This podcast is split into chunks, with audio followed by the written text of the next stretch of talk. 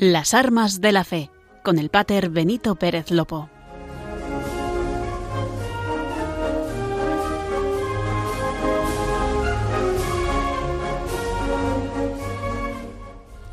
Muy buenas noches a todos los oyentes de Radio María. Reciban un saludo muy especial. Bienvenidos a esta nueva edición de Las Armas de la Fe, el espacio de Radio María donde les traemos un poquito de la pastoral y de la esencia del arzobispado castrense de España. Hoy tenemos de nuevo aquí a mi lado a María Esteban, que en el programa anterior hizo Pellas. bienvenida María. ¿Cómo te fue ese verano? Buenas noches, Pater.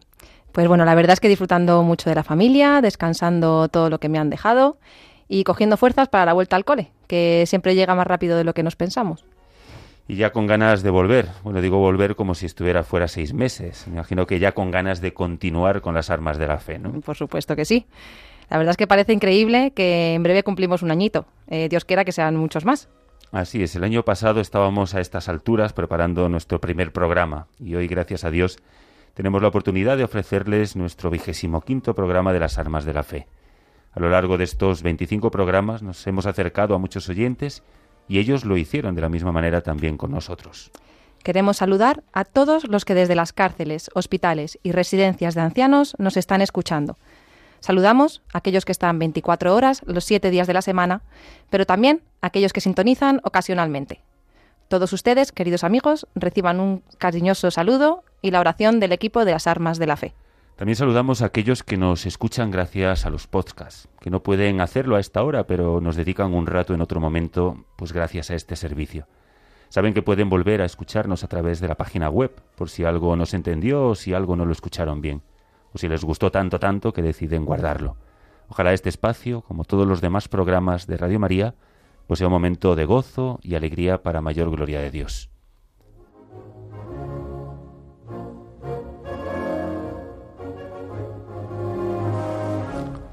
Sea como sea, si en este mismo instante acaban de sintonizarnos, quédense. En esta hora que tenemos por delante queremos hablarles pues, de una realidad de la Iglesia que creemos es muy desconocida. Les estamos hablando del Arzobispado Castrense de España, esta parcela de la Iglesia que atiende humana y espiritualmente a los hombres y mujeres que consagran su vida en el servicio a España en las Fuerzas Armadas y cuerpos de seguridad del Estado.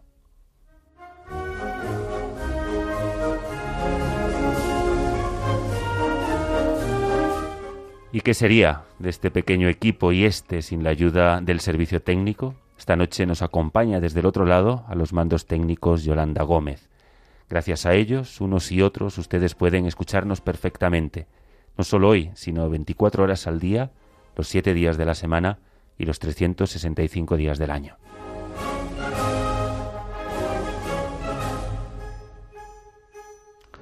Y como tenemos muchas cosas que contarles, antes de hacer un pequeño sumario de por dónde queremos caminar este viernes, nos ponemos en oración. Pedimos por todos ustedes y pedimos también por aquellos que aquí o en territorio de misión ahora mismo están sirviendo a España. Cogemos el timón y antes de zarpar rezamos. Larga trinquete en nombre de la Santísima Trinidad, Padre, Hijo y Espíritu Santo. Tres personas y un solo Dios verdadero. Que sea con nosotros y nos guarde, que acompañe y nos dé buen viaje a salvamento, y nos lleve y vuelva a nuestras casas.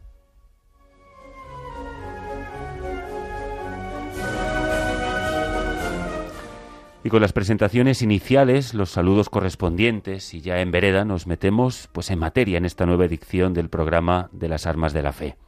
En los últimos programas les hablamos de las virtudes y de los valores. Hoy y en futuras ediciones queremos traerles pues uno a uno esos valores. Pero queremos hacerlos con el pasado y con el presente. Gracias a ellos se desarrollaron gestas muy importantes en la historia de nuestra patria, algunas conocidas y otras muy desconocidas. Por eso que les hablaremos del pasado, intentaremos traerles a invitados distintos y diversos de la actualidad, militares que sirvieron o sirvieron a España en esta noble vocación. Ellos nos hablarán a corazón abierto de su experiencia, para que todos, ustedes y nosotros, caigamos en la cuenta que lo que decimos no son palabras más o menos bonitas de las reales ordenanzas para las Fuerzas Armadas o del decálogo del cadete, sino que son asumidas por hombres y mujeres, apoyados por sus familias, sacrificando tanto y tanto para que todos vivamos aquí en paz.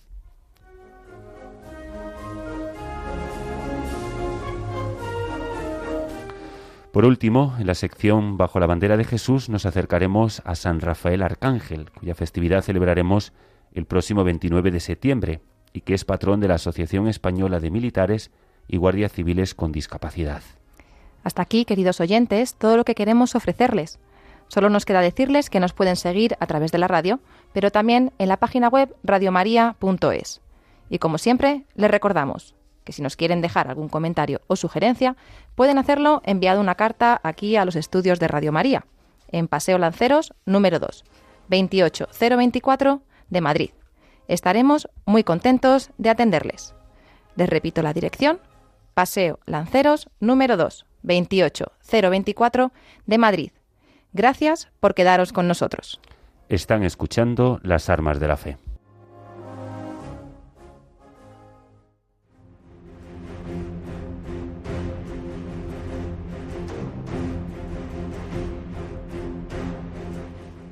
El arzobispado castrense ayer y hoy.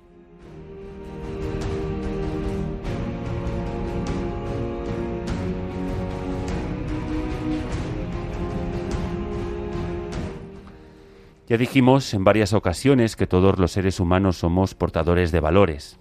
Los valores guían nuestra conducta y nos ayudan a establecer prioridades, a tomar decisiones, especialmente en momentos de incertidumbre o en situaciones difíciles.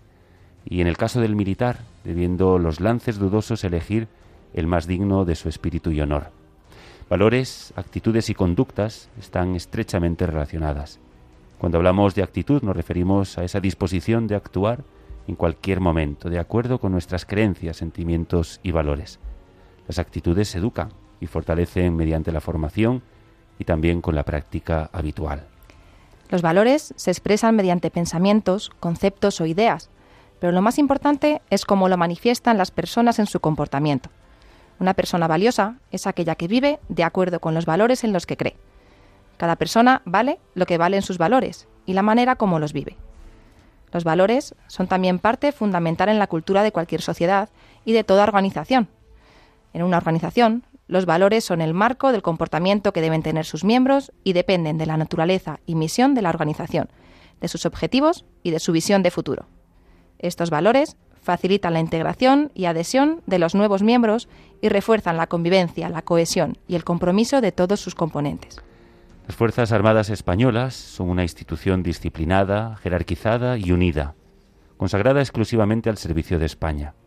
Las reales ordenanzas constituyen el código ético de todos los militares españoles y contienen los valores fundamentales de nuestra institución. El ejército de tierra, del aire, la armada, la Guardia Civil y la Policía Nacional son cada uno en su ejército, cada uno en su cuerpo, depositarios de este conjunto de valores.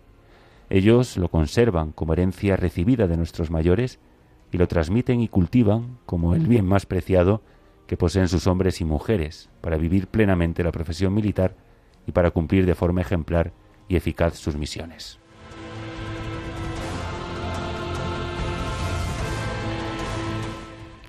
Consciente de que cultivar los valores supone, en primer lugar, conocerlos y saber llevarlos a la práctica, el ejército de tierra ha seleccionado y definido los valores que mejor pueden representar el espíritu militar de sus miembros, el estilo de sus unidades y su identidad como organización.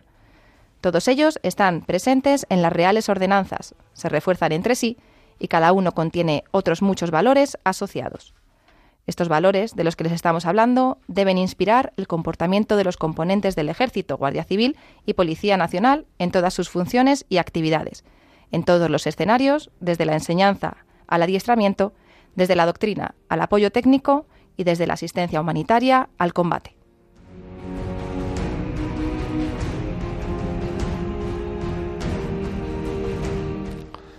Conocer y vivir los valores de nuestro ejército nos ayudarán a todos, a todos a cumplir eficaz y fielmente nuestro deber en cualquier situación, ofreciendo a España el servicio que en cada momento necesite.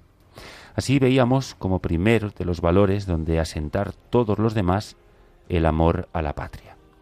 Pero veamos, antes de comenzar, qué nos dice el Catecismo de la Iglesia Católica. Que no olvidemos que estamos en las armas de la fe, y estos valores castrenses se inspiran, como no podían ser de otra manera, en el amor a Dios y al prójimo. Leyendo el Catecismo de la Iglesia Católica, cuando comenta aquello de honra a tu padre y a tu madre, para que se prolonguen tus días sobre la tierra que el Señor tu Dios te va a dar, debemos reflexionar alrededor de cuál es el contenido precioso de este cuarto precepto del Decálogo de Moisés y por qué entran en este contenido los valores de los ciudadanos para con su patria. Veamos y vamos a leer el número 2199 de este catecismo. El cuarto mandamiento se dirige expresamente a los hijos en sus relaciones con sus padres, porque esta relación es la más universal. Se refiere también a las relaciones de parentesco con los miembros del grupo familiar. Exige que se dé honor, afecto y reconocimiento a los abuelos y antepasados. Finalmente, se extiende a los deberes de los alumnos respecto a los maestros, de los empleados respecto a los patronos, de los subordinados respecto a sus jefes, de los ciudadanos respecto a su patria, a los que la administran o la gobiernan. Este mandamiento implica y sobreentiende los deberes de los padres, tutores, maestros, jefes, magistrados, gobernantes y de todos los que ejercen una autoridad sobre otros o sobre una comunidad de personas.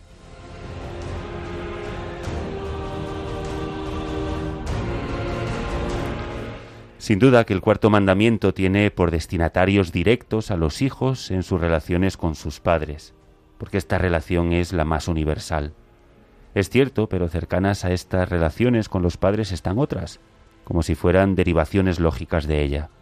Por esta razón se contemplan las relaciones de parentesco con otros miembros del grupo familiar, abuelos y demás familiares cercanos, e incluso la relación también con los antepasados. Ese número 2199 del Catecismo habla también de deberes de los ciudadanos con otras muchas personas de nuestra sociedad e instituciones, y también con su patria. Y nuestra pregunta es directa. ¿De verdad sentimos en nuestro tiempo que tenemos deberes para con la patria?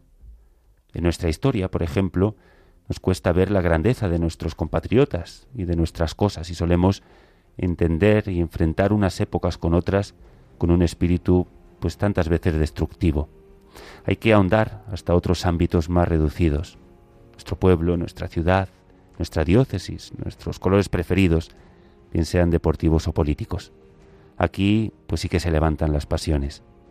Es triste comprobar cuánto cuesta trabajar por el bien común de nuestro pueblo, y la exigua sociedad civil son pocas las acciones conjuntas que emprende. Sin embargo, es preciso también advertir que el amor desordenado y soberbio a la nación se apoya con frecuencia en una proyección ficticia de la vida y la historia de esta nación cuyos efectos pues también estamos viviendo en estos meses intensos de la vida de España. Si volvemos al Catecismo de la Iglesia Católica, leemos en el número 2339. Deber de los ciudadanos es cooperar con la autoridad civil al bien de la sociedad en espíritu de verdad, justicia, solidaridad y libertad. El amor y el servicio de la patria forman parte del deber de gratitud y del orden de la caridad. La sumisión a las autoridades legítimas y el servicio del bien común exigen de los ciudadanos que cumplan con su responsabilidad en la comunidad política. Tal vez algunos digan aquello de que todos los políticos son iguales y no se preocupan demasiado de la gente. No nos referimos a eso, sino que entre nosotros, los españoles, florece con cierta profusión un componente ácrata muy idealista que nos impide tantas y tantas veces converger en relaciones del bien común. Qué bien, pero qué bien nos vendría a los españoles más sentido práctico exagerar menos lo que nos diferencia. Esta es una tarea que pedimos al Señor, que pueda ser llevada a cabo por nosotros, los españoles, catalanes, asturianos, vascos, gallegos, castellanos y leoneses, castellanos y manchegos, por los madrileños, aragoneses, extremeños, andaluces, valencianos, murcianos, navarros, riojanos, cántabros, baleares y canarios.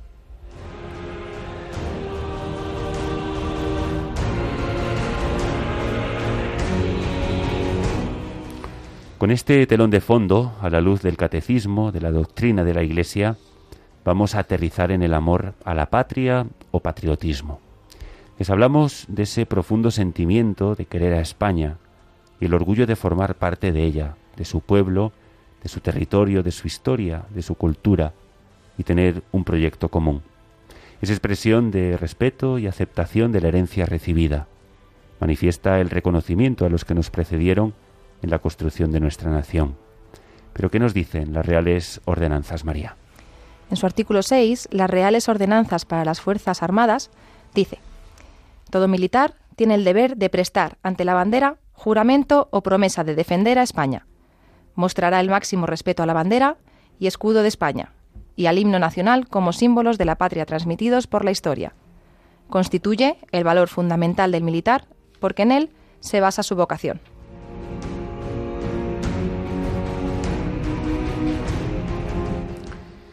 Les dejamos a continuación un audio de un acto que se llevó a cabo en la Academia de Infantería de Toledo, con motivo de la jura de bandera de personal civil. Un acto que emociona, pero que además tiene tal valor y grandeza que se ha convertido pues en uno de los actos de mayor relieve entre los muchos que se celebran en la vida militar. Conviene resaltarlo.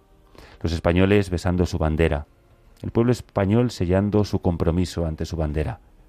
Les dejamos con el discurso espléndido y magistral de don Javier Marcos Izquierdo, por aquel entonces coronel director de la Academia de Infantería, actualmente general del Ejército. Sus palabras son una delicia de amor a España. Queridos jurandos, hay lugares que permanecen siempre en nuestra memoria, porque son lugares en los que hemos hecho algo grande. Son lugares a los que uno siempre quiere volver.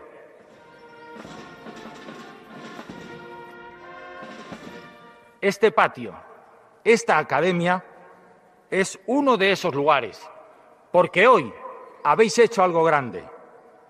Porque la grandeza de una persona no se mide por lo que dice, se mide por lo que hace. Con vuestro juramento habéis demostrado vuestra grandeza. Con un beso, el gesto más universal con el que el ser humano expresa su cariño y ante la atenta mirada de estos 500 jóvenes alumnos, acabáis de manifestar pública, libre y voluntariamente vuestro amor a España. Ha sido un instante fugaz en el que sé que vuestro pulso se ha acelerado. Se ha acelerado porque habéis besado el corazón de España. Se ha acelerado porque habéis sentido muy de cerca el latido de los millones de españoles que la respetan, que la defienden y que la honran. Porque una nación que respeta, que defiende y que honra a su bandera es una nación cuya identidad no peligrará jamás. Todos sabéis que la bandera es signo de la independencia, de la soberanía, de la unidad y de la integridad territorial de España. Sabed también que estos valores van mucho más allá de las tendencias políticas o de los vaivenes de la historia, porque forman parte de la identidad del pueblo español. Para quienes somos militares, este juramento nos compromete a entregar nuestra propia vida, si es preciso, hasta la última gota de nuestra sangre. Por todos vosotros que me escucháis, por cualquiera, por cualquier español sin distinción. Para vosotros, defender a España no significa necesariamente empuñar un arma o participar en operaciones en el exterior o morir en combate. Eso está normalmente reservado a las Fuerzas Armadas. Para vosotros, Defender a España también significa estar dispuestos a derramar vuestra sangre, pero no en un instante, ni de forma violenta, sino gota a gota. En nuestra vida diaria, que es mucho más difícil, a base de ejemplo, a base de honradez y a base de valor. Yo os invito a mirar con valentía y con optimismo al futuro de España Sed ejemplo de servicio en el uso de vuestra libertad. Esto es también madurez democrática. Permitidme pediros algo.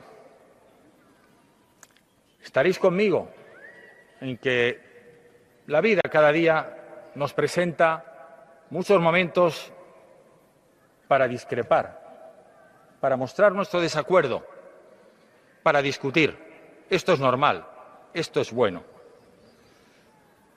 pero también presenta otros momentos, quizá los menos, para estar de acuerdo. Os sugiero que cuando veáis una bandera de España en las plazas, en los balcones, en nuestras calles, en los acontecimientos culturales o deportivos, o cuando oigáis el himno nacional, recordéis lo que estáis viviendo hoy en este patio. Y hagáis de ese momento una ocasión para estar de acuerdo, para estar unidos y sobre todo para sentiros orgullosos de ser españoles, con el recuerdo emocionado de todos los españoles, civiles y militares, que de cualquier forma dieron y hoy dan su vida por la patria dentro y fuera de nuestras fronteras, os pido a todos que desde lo más hondo de vuestros corazones gritéis conmigo, ¡Viva España! ¡Viva! ¡Viva el rey! ¡Viva! ¡Viva el ejército!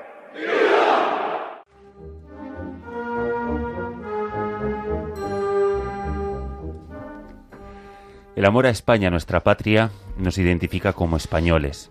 Nos hace sentir todo lo que nos une, el rico patrimonio espiritual y material que compartimos y nuestra singularidad como nación ante el resto de los pueblos del mundo. Se expresa como un sentimiento de profunda entrega compartida a una empresa colectiva, que integra a todos los españoles por encima de su diversidad y de su diferencia política, religiosa, social o de cualquier tipo.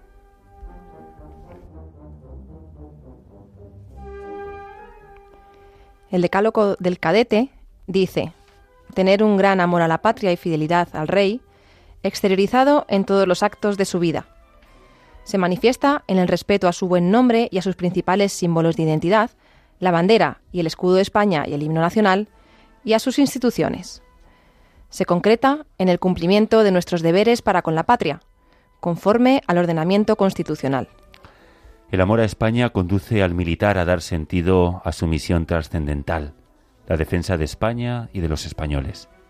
El juramento a la bandera consagra el compromiso permanente del militar para defender a la patria mediante el cumplimiento fiel del deber y la entrega abnegada de su propia vida.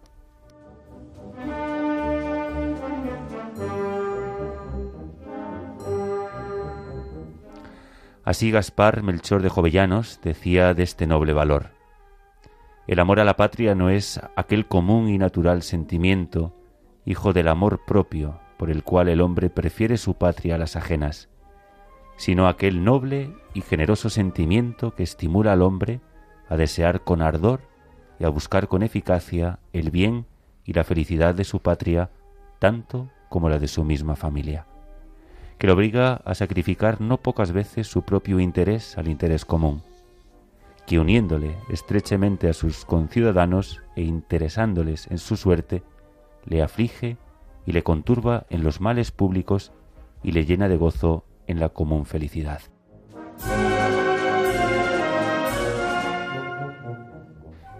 El lema Todo por la patria simboliza este valor que llevan en el corazón y en el alma todos los militares españoles a lo largo de la historia y al que se han entregado con espíritu de sacrificio. Tenemos hoy con nosotros a un antiguo, bueno, antiguo en el sentido que ya peina alguna cana, Eugenio Sierra. Buenas noches y bienvenido a los estudios de Radio María, este programa de las armas de la fe.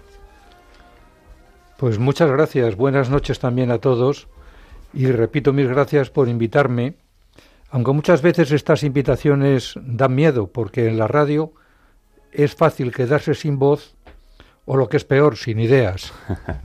Yo creo que esta no será, no será la ocasión. ¿La primera vez que visitas Radio María, Eugenio, o ya en alguna ocasión estuviste por aquí, por estos estudios? No, es la primera vez que, visito Radio María. He participado en algunos programas eh, radiofónicos mm, ligados a la Iglesia, pero hace ya muchos años. Muy bien. Bueno, si hablamos en sentido estricto, estricto, no es ciertamente un programa, pero Eugenio sí que participa, muchos oyentes seguramente que ya han escuchado su voz leyendo la palabra de Dios en la Santa Misa de que se retransmite eh, a las 10 de la mañana desde la parroquia castrense Santa María de la Dehesa, que los oyentes bien conocen. Él, bueno, pues es un miembro muy activo de, de nuestra parroquia. Eh, junto a su esposa Julia hicieron pues una gran familia. Cuéntanos cómo está formada esta, Eugenio. Yo puedo hablar solamente de tres generaciones. Así es. Julia y yo tenemos tres hijos y con lo cual pues no hemos llegado a la media posiblemente de este barrio. Así. Pero ellos pues han cumplido bien su, su deber y ahora mismo tenemos ocho nietos y próximamente, si Dios quiere, a fin de mes pues tendremos nueve. Ahí ya lo estamos encomendando, ya los estamos encomendando verdaderamente a todos. Cuando hablamos, eh, Eugenio, de, de antigüedad, ¿no? tenemos que decir que corría el año de 1968. 1968, Eugenio, ¿con qué edad ingresaste? 19 años. Con 19 añitos ingresó en la Academia General Militar en Zaragoza. ¿Y cuál fue el impulso inicial con 19 años para entrar en este mundo castrense? Pues desde mi más tierna infancia eh, yo decía que quería ser militar, igual que mi hermano, el anterior a mí, somos siete. Eh, decía que quería ser arquitecto. Él es arquitecto, yo soy militar. Los otros cinco no estaban muy definidos, pero en fin, eligieron profesiones cada uno distinta, con lo cual tenemos un verdadero abanico. Entre siete hay de todo. ¿no? Hay de todo. Eh, pero mm, mi padre era militar, mi padre era farmacéutico eh, y durante la guerra eh, ya, eh, ya había terminado la carrera y estaba trabajando de farmacéutico, pues eh, se unió en, en la batería de su hermano, que era capitán entonces en el regimiento de artillería de Zaragoza, se unió a- al ejército sublevado. Y, eh, y cuando terminó la guerra pues se quedó se quedó en la en el ejército porque le gustaba y, y ejerció su profesión de farmacéutico militar pues hasta que hasta que se retiró en 1972 o 71 eh, a, a punto de, de ser yo promovido a teniente. Pero por lado de mi madre pues mi abuelo también era militar. Mi abuelo fue también artillero igual que, que mi tío que es el hermano de mi padre y fue un africanista que, que estuvo pues eh, en el desembarco de Alucemas, en la retirada de, de Sagüen, en, en un montón de, de acciones. Y durante y luego pues tres de sus hijos pues fueron también militares, también artilleros y pues siguiendo esa tra- esa tradición por parte de padre y de madre, yo cuando era pequeño decía que yo quería ser coronel retirado como mi, como mi abuelo. Ah, y en esa situación has llegado, has llegado gracias, gracias a Dios. Bueno, pues una parte de, de la historia también de, de estos antepasados, de la historia viva, viva y reciente de, de nuestra España. Eh, con esos añitos ¿no? y, y transcurridos los primeros meses, yo me imagino que son recuerdos que, que no se borran de aquella entrada en la Academia General Militar. Uno, porque estamos hablando hoy del amor a la patria, uno con esos 19 años y esos meses ahí en, en aquella academia, que entendía por ese amor a la patria, Eugenio? Pues ahora mismo, reflexionando sobre mis ideas en esas, en esas fechas, tengo que decir que la patria eh, era un pilar básico de mis valores. Eh, entendía que si la patria se hundía, la sociedad quedaba huérfana. Y debo confesar que esta era una especie de religión que impregnaba todos los campos de mi vida. Eh, quizá poco a poco pues, pues va uno evolucionando a medida que va madurando y va completando esos conceptos y quizá eh, ideas que, que tenía entonces pues no las recuerdo tal y como las tenía, sino que las recuerdo de otra manera. Pero en fin, digamos que esa era mi visión de la patria en esos días. Muy bien, en la vida del cadete, bueno, tenemos dos grandes momentos. Aquí hemos hablado mucho del decálogo del cadete. ¿no? ¿Tú, lo recibiste en casa o, o te lo dieron al llegar a la No, no, academia? a mí me lo dieron al llegar a la a academia. la academia. y ese había que aprenderlo sí o sí. Sí, sí, bueno, ya de entrada los, los veteranos te obligaban a aprendértelo. Ah, no había más, más nariz que yo. Muy bien, eh, pues en la vida del cadete, bueno, yo creo que siempre tenemos dos grandes momentos. Yo creo que uno es la jura de bandera y otro la, la entrega de los reales despachos. ¿no? ¿Qué nos podrías decir de esos instantes que quedan grabados en el corazón de todo militar? Hombre, la jura de bandera es un momento muy emotivo muy emotivo y, en el que eh, es muy solemne también y puede abrumarte un poco. Pero eh, cuando juras bandera estás rodeado de tus compañeros, lo cual te da una seguridad porque ya llevas tres meses de academia, yo por lo menos llevaba ya tres meses de academia, ya nos conocíamos, yo con Bravajito, los de la cola, pues hacíamos una, una pella entre todos nosotros y eh, esa, esa unión hace que te sientas fuerte y aunque estás un poco asustado mm. por el valor de lo que estás jurando, pues te sientes reconfortado y te sientes fuerte y puedes hacerlo eh, de esa manera. Luego, al final del día acabarás un poco deshinchado.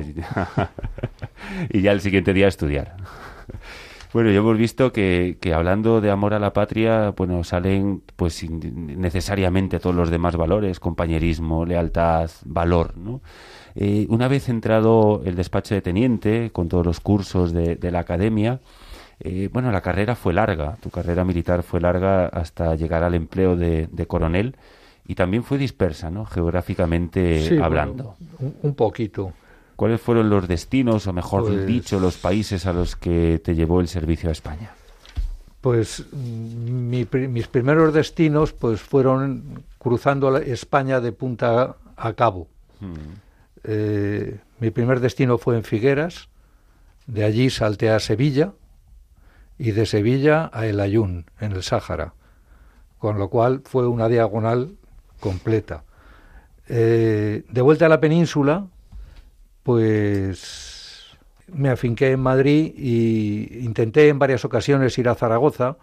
Eh, teníamos un piso en Zaragoza, mis suegros tenían un piso vacío y aquello era una tentación. Pero no lo conseguí. Es más, una de las veces me quitó la vacante un primo mío. Ah, bueno, un Sierra.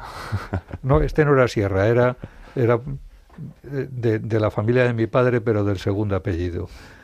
Eh, intenté varias veces ir a Zaragoza, pero no lo conseguí. Y luego, pues, pues eh, seguí aquí en Madrid, en, muchos destinos pude cambiarme, pude ir a... Eh, estuve en la Academia de Artillería de profesor, estuve en logística, estuve en el Estado Mayor, en un montón de, sitios. Por aquí en Madrid hay la facilidad de ir a muchos sitios distintos y hacer cosas distintas. Lejos de la patria, ¿cómo vive uno esa entrega y esa vocación, ese amor a España desde lejos? ¿no? Pues yo, a mí el ejército me ha permitido eh, el, salir al, al, exterior desde el año 89 hasta que, hasta que me retiré prácticamente. Estuve eh, en foros de la OTAN, con lo cual participé en, muchas reuniones, conocí a mucha gente hice verdaderas amistades con, muchos de ellos. Eh, luego estuve tres años de agregado militar en Marruecos. En Marruecos, eso pues te hace ver la, la vida y el patriotismo de otra manera. Verlo mm, también un poco con la visión de los diplomáticos, aprendes de ellos también, completas tus, tus valores y tus conocimientos con los que tienen ellos, no en balde estás inmerso ahí. Eh, estuve seis meses de jefe de operaciones de una división multinacional en Bosnia, con lo cual aquello pues, pues era un poco más duro. Pero tenía también eh, el, el, apoyo, mis subordinados, aunque no directos, pero, pero que me tenían como líder un poco por, mi, por mi ancianidad, no por otra cosa, o por mi empleo. Eran un montón de comandantes eh, que, eh, que eran una gente estupenda, eran unos hombres eh, entusiasmados o entusiastas que, que, trabajaban pues un montón de horas, que era lo que se trabajaba allí, que, estaban siempre dispuestos a compartir una cerveza o charlar un rato. Eh, y eso pues pues te hace te hace te hace unirte más a la gente y luego como colofón de mi carrera tuve la suerte de estar un montón de años mandando la unidad de verificación española que es la que yo la defino como la unidad que se dedica a vigilar que los malos cumplen los tratados de desarme hmm. que han firmado con España y a acompañarlos cuando vienen a España a comprobar que nosotros los cumplimos también. También. Así que es una, cosa de dos. Es una cosa de dos y eso me ha permitido ir a Rusia. Eh, eh, estuve en Afganistán, no exactamente por estar en la V, pero estuve en Afganistán también, estuve en un montón de sitios. Y eso hace que, veas tu, tu patria. Primero, yo tengo una definición que es que en el mundo hay 15 o 20 países que están terminados. Los demás están a mitad de hacer. y España es uno de los que están terminados. Gracias a Dios. Adiós, gracias. Y que, y que nos cuesta mucho derruir esa, esa, esa, nación que está hecha. y, por otro lado, eh, que, que, tenemos mucha suerte, que tenemos mucha suerte de tener un, un bagaje histórico y cultural que, que, muchas naciones no lo tienen. Tienen la voluntad y el patriotismo que da la juventud de la nación. Los países jóvenes son muy patriotas porque lo están celebrando todavía. Todavía, así es. Nosotros, pues quizá nos cansamos de, de, esa, de esa nación y, y, la maltratamos, pero tenemos mucha suerte de tenerla. Muy bien. El, el ejército bueno, podemos decir empresa, ¿no? En el sentido de, de estructura grande, ¿no? Imagino que a lo largo de, toda la carrera habría momentos muy buenos, ¿no? Como, como los que has manifestado. Es una suerte, yo creo, que en, la carrera militar servir en los puestos donde, donde serviste, pero también me imagino que habría momentos de, contrariedades humanas, ¿no? Es el patriotismo, aquel valor de que, impulsa a uno a entrar en, en la AGM, que lo mueve absolutamente todo, casi como una religión, un valor valioso para esos momentos de dificultad. Bueno, mm, antes de, entrar en esa pregunta, eh, tengo que decir que todos los valores se van atemperando mm. y todos los valores se van acrisolando. y, por supuesto que quizás sea más vehemente el patriotismo de un joven, mm. pero yo creo que es más serio el, de un viejo. más prudente. Eh, el patriotismo se basa en, la solera moral de una, de una sociedad. Hmm. Nuestra solera moral sabemos de dónde viene. Sabemos de dónde viene. Eh, es fruto de, de, de, unas ideas en las que, en las que entran mucho pues los mandamientos de la Iglesia, queramos o no, acaban entrando la honradez, el, la fidelidad, hmm. etcétera.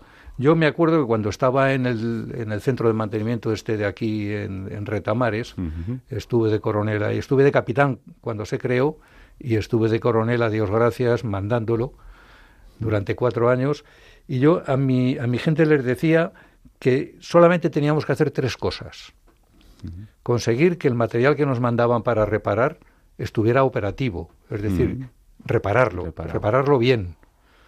Segundo, que una vez reparado estuviera en las unidades, porque si lo teníamos nosotros en el almacén, no estaba cumpliendo su misión. Hmm. Y tercero, que teníamos que hacerlo con respeto al bolsillo de los contribuyentes, hmm. es decir, al presupuesto. No se puede derrochar el dinero, no se puede hmm. tirar. El dinero es del contribuyente y si lo gastamos mal, le estamos metiendo la mano en el bolsillo. Entonces, yo creo que esos son valores muy sencillos, pero mm. que, pero que, que están ligados a un espíritu moral. No podemos olvidarlos.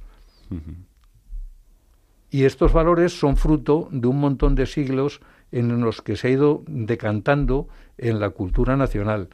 Y aquí entra la religión, el código ético, eh, que es forjadora de conductas. No quiero citar a Calderón, Ya, yo, ya nuestros oyentes eh, conocen a, Calderón ahí con todos sus versos. Sí, sí, pero no estoy hablando del verso de ah. Calderón, estoy hablando de sus dramas morales. Estoy hablando de sus dramas morales, de, de, de, Segismundo, de, del alcalde de Zalamea. Calderón eh, es un hombre eh, que, que, nos pone ante los problemas morales y donde la sociedad muestra su, sus ideales y muestra, eh, digamos, su patriotismo. Y dice que ante el rey vida y hacienda se ha de dar, pero la honra es patrimonio del alma y eso es patrimonio de Dios, no del rey. Sí, sí, sí, así es, remitiendo siempre como buen, como buen clérigo y, llevándonos siempre a, sin duda, a la verdad. Em, otro de los momentos, Eugenio, de, de, la vida militar, así como es la jura, eh, creo que es la despedida de la bandera, ¿no? Sí. ¿En qué año pasaste a, pues yo tuve la despedida de la bandera en el año eh, 2000, eh, a ver, a los 56 años, 2014 me parece que fue. Pero tuve la suerte de que en la reserva continué destinado unos años más, con lo cual no lo noté. Lo noté después en solitario. En solitario, así es. ¿Uno se retira con la satisfacción del deber cumplido en tu caso? Yo sí. Yo sí. Hombre, indudablemente, mm, eh, cuando analizas tu carrera, pues, pues ves tus fallos mm. y, los asumes y dices, pues no tenía que haber hecho esto, tenía que haber hecho aquello otro. Cuando cedí ante, ante la presión política aquella, pues no debería haber cedido. O, cuando no cedí ante tal otra presión, pues a lo mejor debería haber cedido y hubiera sido mejor para mis subordinados. Son, son cuestiones que, que, que, no las sabes, que, que, tienes que tomar tu decisión en su momento. Que es el devenir y, y ya después llega, bueno, pues llega un momento que, por eso estás purgando ahora en la parroquia castrense Santa María de la Dehesa, eh, que no, no en balde. Ahora como, como retirado, eh, bueno, con todos estos valores que, que uno aprende, transmite también a, a sus generaciones, el caso de, de tus tres hijos, a tus nietos, eh, ¿Cuál es tu labor ahora, a día de hoy, digamos, en, la parroquia? ¿no? ¿Qué, funciones desempeñas? Pues desde que me engañó el pater Manjón, mm. soy el secretario del Consejo de Pastoral de la parroquia, que ningún párroco que ha venido luego ha querido, ha querido buscarme un relevo. Buena señal será esa. No, yo creo que es porque tengo el archivo y creen que si, que si lo doy por otro lado se, se perderá. Eh, y luego mm, lo primero que hice es lo que llevo con más gusto ahora, que es eh, el Ministerio de Acogida. El mantener la iglesia abierta una serie de una serie de horas todos los días. Eso empezamos con el Pater Manjón también. Eh, poniendo un cartel en la calle que ponía templo abierto, porque la gente pasaba al lado del templo y no sabía que estaba abierto. Porque dejábamos abierta la puerta de la capilla y no abríamos la de delante porque no podíamos estar en los dos sitios a la vez. Y entre, yo creo que el primer voluntario que capté fue a Julián. Anda, ahí sigue también. Ahí sigue.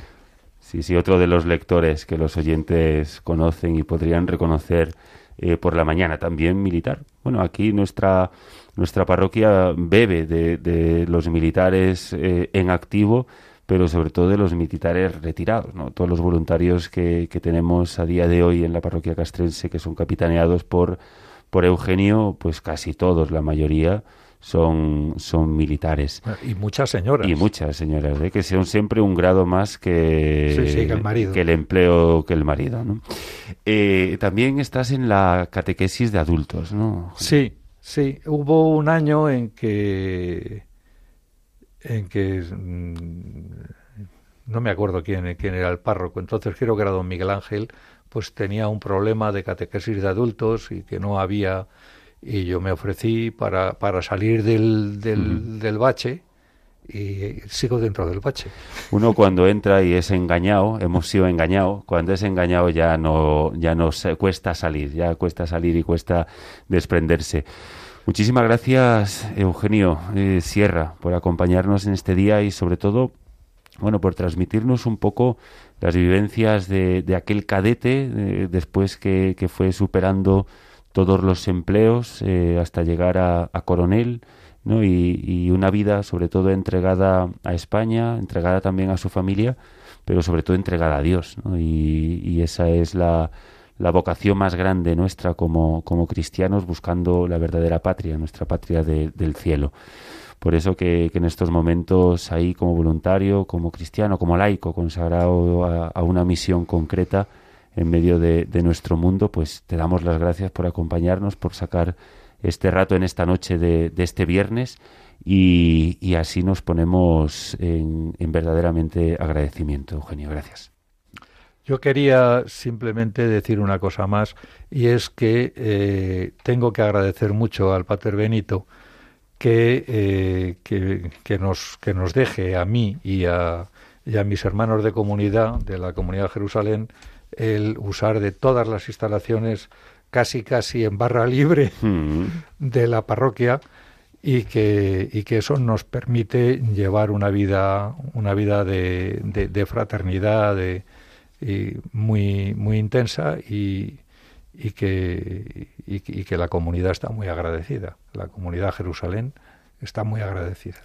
Y nosotros como yo, bueno, yo como párroco, el Pater Ismael, que, también ustedes conocen, este equipo, bueno, y toda la parroquia, bebemos de, de, la oración de tantos y tantos y tantos feligreses, pero también concretamente de la comunidad Jerusalén. Así que muchísimas gracias a todos el cariño es eh, de verdad porque notamos la fuerza de, de vuestra oración que sabemos que pedís constante y diariamente por nosotros. Muchas gracias, Eugenio.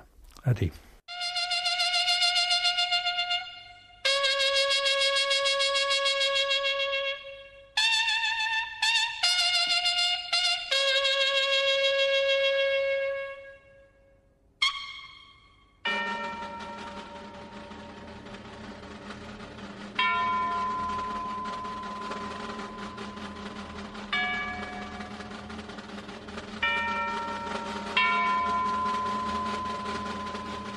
Bajo la bandera de Jesús.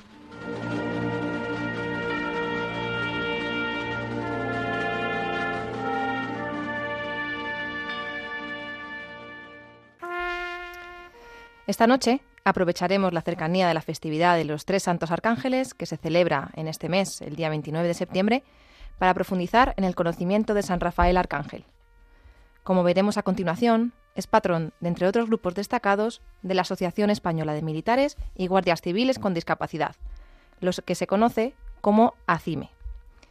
El artículo 41 de las Reales Ordenanzas de las Fuerzas Armadas en el Real Decreto 96-2009 de 6 de febrero, por el que se aprueban las Reales Ordenanzas para las Fuerzas Armadas, da un reconocimiento al militar retirado.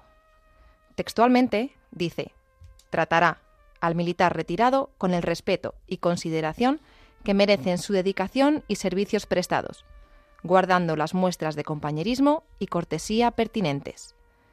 El respeto a los que por servir a su patria sufrieron algún tipo de herida o encontraron la muerte en el camino ha estado presente a lo largo de la historia.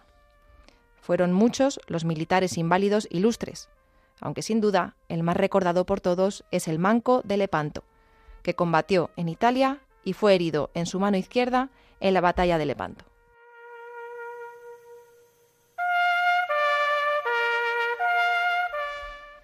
En 1989 se crea la Asociación Española de Militares y Guardias Civiles con Discapacidad, que con más de 30 años de existencia aglutina y representa a los militares y a sus familias que han adquirido una discapacidad durante su permanencia en las Fuerzas Armadas y la Guardia Civil, haya sido en acto de servicio o ajeno al mismo.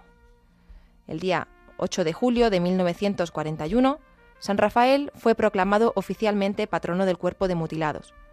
Con fecha 13 de diciembre de 1961, por rescripto de la Santa Sede, fue aprobado canónicamente dicho patronazgo.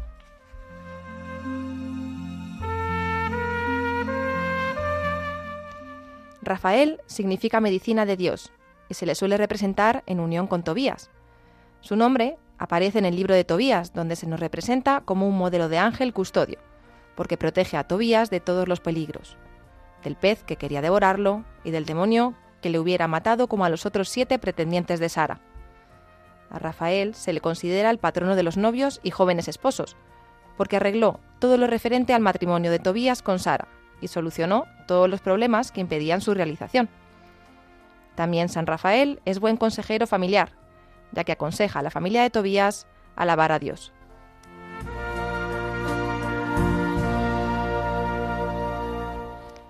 No podemos olvidarnos de que San Rafael también es patrono especial de los marineros, de todos los que viajan por el agua y de quienes viven y trabajan cerca de ella, pues como libró a Tobías del peligro del pez en el río, también puede librarnos de los peligros de las aguas. Por ello, es patrono especial de la ciudad de Venecia. También es patrono de los caminantes y viajeros, quienes lo invocan antes de emprender un viaje para que los proteja, como protegió a Tobías en su viaje. Es patrono de los sacerdotes que confiesan y dan la unción a los enfermos, ya que el sacramento de la confesión y de la unción de los enfermos son sacramentos de sanación física y espiritual. De ahí que los sacerdotes deberían pedir su ayuda especialmente al confesar y al dar la santa unción. Es también patrono de los ciegos, porque puede curarlos de la ceguera como hizo con el padre de Tobías. Y por último, y muy especialmente, también es patrono de quienes curan o atienden enfermos, concretamente de los médicos y enfermeros.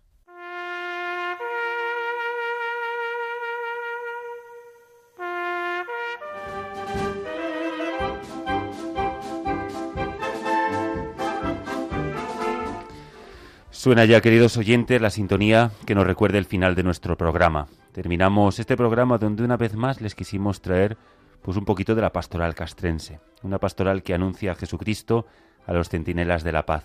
Estos artesanos de la paz, como le gusta llamarles al Papa Francisco, pues son portadores de una serie de valores y virtudes. Hoy tuvimos la oportunidad de acercarnos al amor a la patria, con un discurso magistral del coronel don Javier Marcos Izquierdo. También nos acompañó don Eugenio Sierra. Con él pudimos contemplar el sueño de aquel niño de llegar a ser militar y poder llegar también algún día a ser militar retirado como su abuelo. Le agradecemos la disposición, disponibilidad por estar aquí con nosotros y sobre todo por contarnos pues un poquito lo que significa el amor a la patria en la vida de un militar, desde que uno entra en la academia hasta sobre todo hasta el momento en que besa la bandera, esa misma bandera que un día juró para despedirse de ella y pasar a una nueva situación y seguir ahí en ese amor a España, en ese amor a la patria, eh, a pesar y a, lo largo de toda su vida. Tenemos la oportunidad también de acercarnos en la bandera de Jesús, en bajo la bandera de Jesús, a un gran santo muy conocido, pero probablemente pues todos nosotros no sabríamos ni siquiera de quién era patrono. Pues hoy también tuvimos la oportunidad de verlo y de llegar también a nuestras vidas. Nos ha acompañado desde los controles de sonido Yolanda Gómez, que ha hecho posible que ustedes nos escuchan y que nosotros nos hayamos portado medianamente bien. Recordarles que pueden volver a escuchar este programa en el podcast de Radio María o en la web de radiomaria.es. Y si nos quieren dejar algún comentario o sugerencia, pueden escribirnos aquí a los estudios de Radio María en Paseo Lanceros número 2, 28024 de Madrid. Les repito la dirección, Paseo Lanceros número 2, 28024 de Madrid. Continuamos la programación de Radio María con los informativos. Nosotros nos volveremos a escuchar, si Dios quiere, el próximo viernes 30 de septiembre a las 9 de la tarde, las 8 en Canarias. Hasta entonces, como no puede ser de otra manera, pues les damos las gracias de corazón por acompañarnos y les pedimos que no dejen de rezar por nuestro arzobispo, por todos los capellanes, también por nuestros seminaristas. Háganlo como siempre, por los que ahora mismo están sirviendo a España, para que nosotros gocemos de paz, libertad y tranquilidad. Esos guardias civiles, policías nacionales y militares que aquí o más allá de nuestra frontera están ahora mismo sirviendo a España. Y una última oración, como les pedimos siempre, por María Esteban y un servidor. Recuerden el próximo programa el viernes 30 de septiembre a las 9 de la noche, 8 en Canarias. Que Dios les bendiga.